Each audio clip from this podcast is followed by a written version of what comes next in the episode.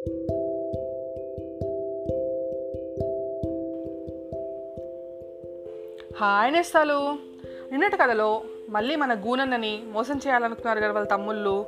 మరి ఏం జరిగిందో ఇవాళ కథలో చూద్దాం. ఐదుగురు తమ్ముళ్ళు చేరి ఎలాగైనా సరే గూనన్న ఇల్లు తగలబెట్టాలనుకున్నారు. ఈ సంగతి గూనన్న చెవిలో ఎలాగో పడింది.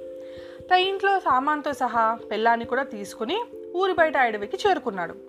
గూనన్న అటు వెళ్ళగానే అతని ఐదుగురు తమ్ముళ్ళు వచ్చి గూనన్న ఇంట్లోనే ఉన్నాడనుకుని వెంటనే ఇంటికి నిప్పు అంటించి చావరా గూనన్న ఇవాళతో నీకు భూమి మీద రుణం తీరింది. మమ్మల్ని మోసం చేసినందుకు ఇదే శాస్తి అని చంకలెగరేసుకుంటూ తమ ఇళ్ళకి చేరుకున్నారు. తెల్లవారింది. గూనన్న పెళ్ళాంతో పాటు తిరిగి వచ్చాడు. ఇల్లు కాలి బూడిదైపోయింది. మరో ఇల్లు అద్దెకు తీసుకున్నాడు. కర్ర గిర్ర కాలగా బొగ్గులు మిగిలినాయి. గూరన్న ఆ బొగ్గుల్ని మళ్ళీ బస్తాలో నింపి మళ్ళీ అదివరకట్లాగానే ఊళ్ళోకి గుర్రం మీద బయలుదేరాడు. గూనన్న అదృష్టం కొద్దీ ఈసారి కూడా ఇంకో వర్తకుడు గుర్రం మీద రూపాయల సంచులు వేసుకుని కలిశాడు. అదివరకులాగానే ఈ వర్తకుడు కూడా గూనన్న చేతిలో మోసపోయాడు. గూనన్న తన బొగ్గుల బస్తా అక్కడ వదిలి వర్తకుడు రూపాయల బస్తాలు తిరిగి ఇంటికి చేరుకున్నాడు. మళ్ళీ తమ్ములను అడిగి కొంచెం పట్టుకురమ్మని భార్యను పంపాడు. తమ్ముళ్ళంతా పరిగెత్తుకుంటూ వచ్చి ఈసారి ఎలా సంపాదించావు? ఇన్ని రూపాయలు? అసలు నువ్వు బతికెలా ఉన్నావు? నిన్ను ఇంట్లో పెట్టి ఇల్లు తగలపెట్టాం కదా? అని అడిగారు. ఒరే నేనేమన్నా వెర్రివాడినా? మీరు ఇల్లు తగలబెట్టాలని చే మాట్లాడుకునే విషయం నాకు తెలుసు. అందుకనే నేను జాగ్రత్త పడ్డాను. తర్వాత ఇల్లు కాలగా మిగిలిన బొగ్గులు బస్తాలో వ- వేసుకుని బస్తా వంద రూపాయల చొప్పున అమ్మి వేశాను అని చెప్పాడు గూనన్న. పాపం ఇదంతా నిజమేననుకుని నమ్మారు తమ్ముళ్ళు. తమ ఇల్లు కూడా తగలబెట్టుకుని ఆ వచ్చిన బొగ్గులన్నీ బస్తాలకెద్ది ఊళ్ళో అమ్మటానికి బయలుదేరారు. కానీ ఎవరిని అడిగినా బస్తా రూపాయి కంటే ఎక్కువ ఇవ్వమనేవాళ్ళు. ఈసారి కూడా మనకి టోపీ వేశాడు. వీడి తాడు తెగ అని గూడనని తిట్టుకుని ఆ ఐదుగురు తమ బస్తాలు రూపాయి చొప్పున అమ్ముకొని ఇళ్ళకి చేరుకున్నారు. మళ్ళీ ఆలోచన ప్రారంభించారు. గూనన్నని ఎలాగైనా చంపాలని.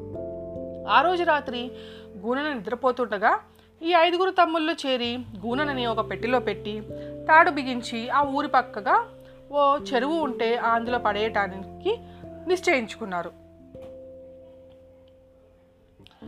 అందుకని పెట్టెలో పెట్టి మోసుకుపోతూ ఉన్నారు.